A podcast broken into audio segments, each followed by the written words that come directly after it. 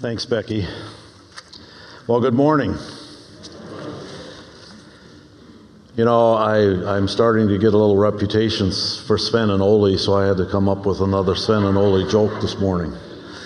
You know, Sven and Ole were working for the uh, city, uh, and their job on one particular day was to uh, uh go out into the boulevard and dig these holes and, and plant all of these trees. So Sven and Ole went uh, went to work, and uh, uh, Sven was the one that was digging the holes, and diligently he went about his job, digging hole after hole after hole.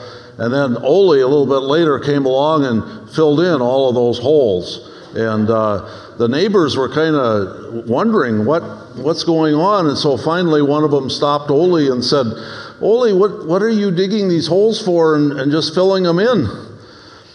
And Ole says, Oh, well, he says, usually we're a team of three, but Lars called in sick today, so he's the one that plants the trees. Well, I want to uh, say, first of all, that I'm really appreciative of the book uh, Jesus Through Middle Eastern Eyes by Kenneth Bailey. Uh, it really gave me a lot of uh, insight into this uh, phrase from the Lord's Prayer Give us this day our daily bread. Um, not that I didn't have some of these thoughts on my own, but uh, uh, Kenneth Bailey has a way of uh, giving us a, a, fresh look, a fresh perspective. And as I had an opportunity to read this section of his book, it really um, helped solidify some of those thoughts for us. And one of those first thoughts is when we ask for our daily bread, we really do ask for bread. We don't ask for cake. You know, cake usually has the, the sugar and the sweetness to it, uh, has the frosting on top. God promises to uh, give us that which will sustain us. He promises to give us our needs, not necessarily our wants. You know, I would love to uh, uh, win the lottery and uh, get all these millions of dollars, but I suppose I'd have to buy a ticket first. I suppose that's how that works, right? Um, I can honestly say I have not wasted any of my money on one of those lottery tickets. Although one year my son in law gave uh, each one of us in our Christmas stockings, um, I think it was five uh, lottery tickets. And I actually won four dollars out of those five. So I went to the uh, gas station to collect my money, and, and the attendant said, "Now you want to buy four more or buy more tickets, right, with your winnings?" I, I said, "No, I'll just take my money." Um, but we have a lot of wants in our life, and in our Western culture. Sometimes those wants feel more like needs, and we have to have those. But God promises in Ecclesiastes chapter 3, verse 11, He says that He will make all things beautiful in His time. And sometimes we lose, lose track of God's time and we think it needs to be our time. And so we ask God, you know, now, not tomorrow, but now we want everything that uh, we desire, everything that we want. But God promises to give us this day our daily bread. Well, one of the uh, concepts that I got from uh, uh, Kenneth Bailey's book was the, the whole focus on the amount, the time, and the fear of running out.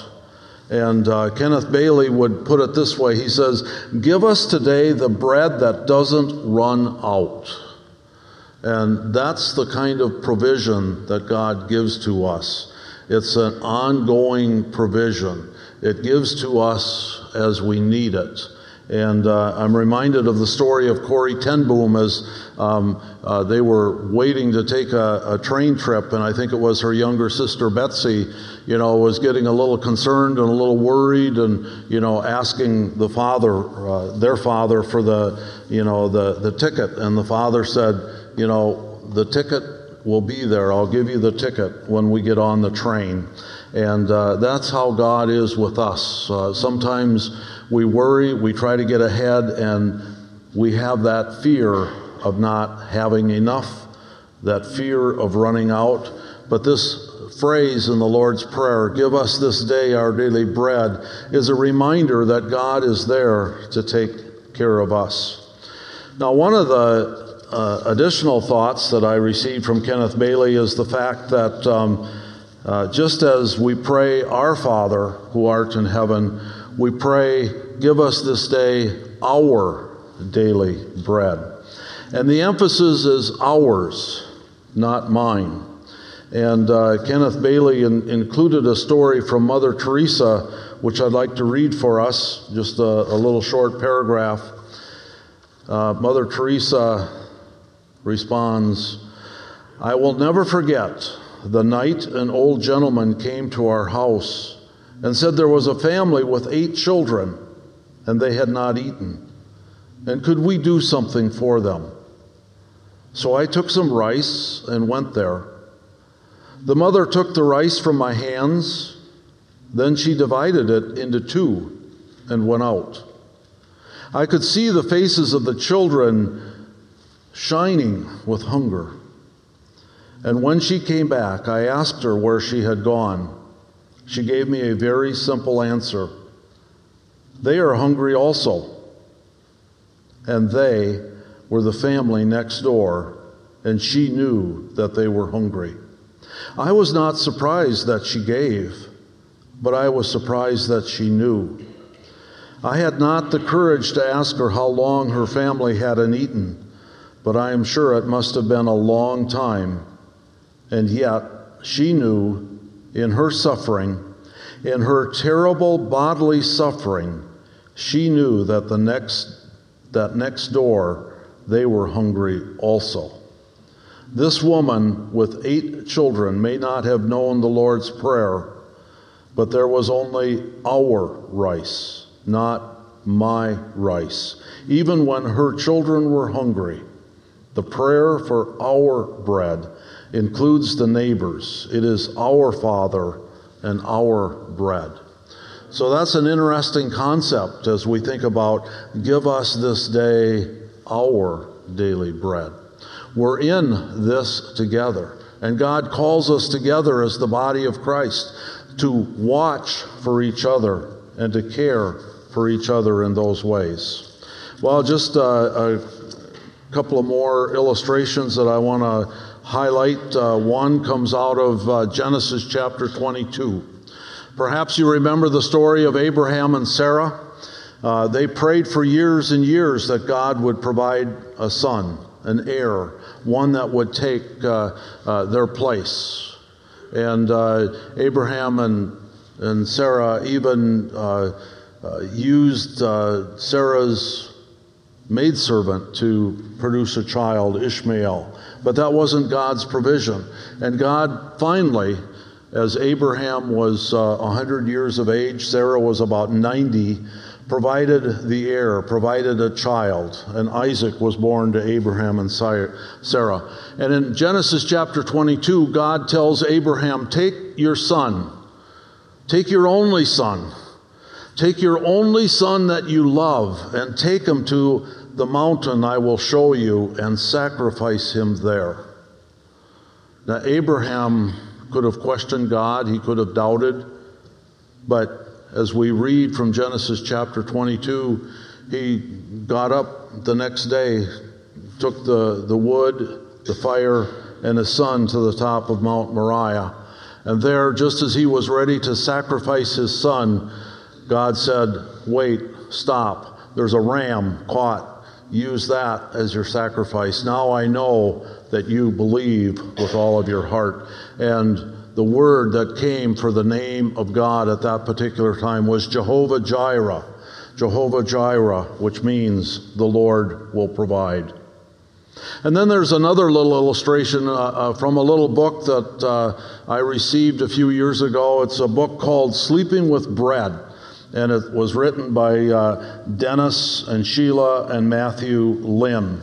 And in that book, they, they talk about uh, the orphans from World War II because of all of the bombings and all of the killing and all the parents that were dying. Um, children were being left uh, behind, and they were orphans, and they were in these refugee camps, and they were in various places. And these children had a hard time sleeping because they didn't know where their next food was coming from.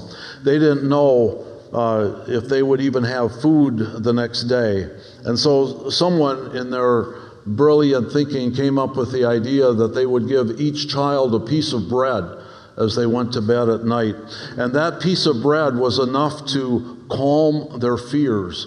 And it said to them that uh, they have eaten today and they have bread that will be there for them tomorrow.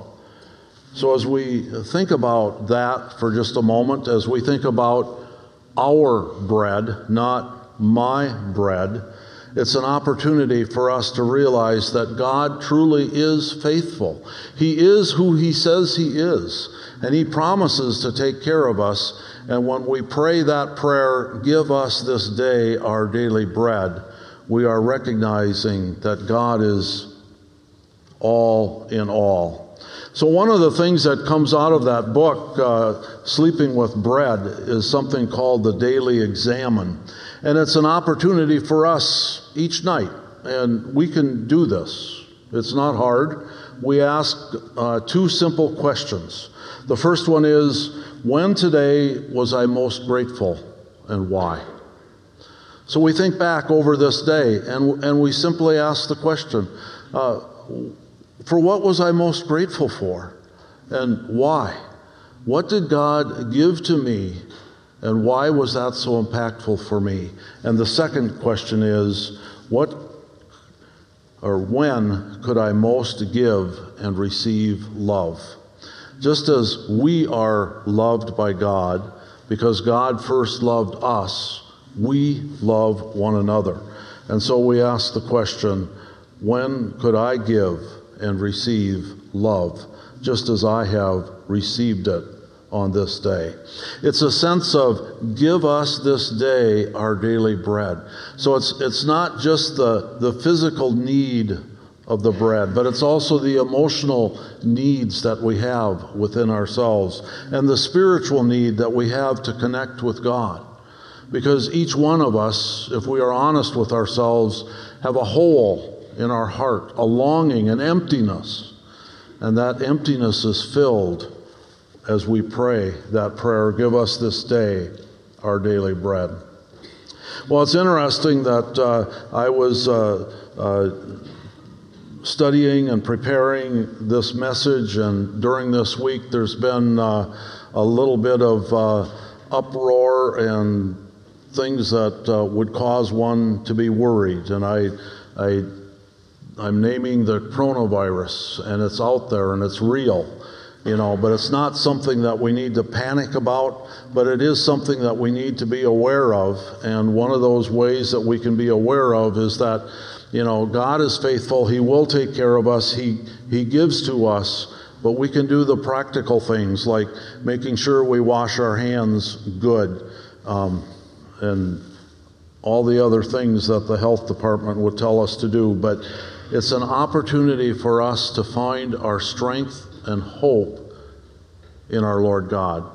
There's all kinds of reasons to worry. You know, the stock market dropped what 12% this this week alone. Uh, the coronavirus uh, claimed its first first death yesterday in the United States. Um, but our trust is in the Lord. So, a couple of verses that I would have for us uh, Isaiah 26, 3 and 4. It says, you will keep in perfect peace those whose mind are steadfast because they trust in you. Trust in the Lord forever, for the Lord, the Lord is the rock eternal. And from 1 Peter 5 7, cast all your anxiety on him because he cares for you. And from Philippians 4 6 and 7, do not be anxious about anything, but in everything by prayer and petition with thanksgiving, present your requests to God. And the peace of God, which transcends all understanding, will guard your hearts and your minds in Christ Jesus. So, no matter what the world throws at us, and there are always things that we can worry about, but God is above all of those things. We have a faithful God who loves us by sending his Son. And on this first Sunday in Advent, in Advent, it's first Sunday in Lent, we celebrate communion. We come to the table and we recognize that this God, who loves us with that everlasting love, provides for us. He is our provision. Let me pray. Our gracious God, we thank you for the truth of your word. And we thank you that we can come to you and we can cast all our anxiety on you. And you promise to keep us in perfect peace as our minds are stayed upon you. And Lord, we thank you that as we seek you first, as we seek your kingdom, as we seek your righteousness, that all these other things that we tend to worry about are taken care of. So we pray on this day, give us this day our daily bread. Amen.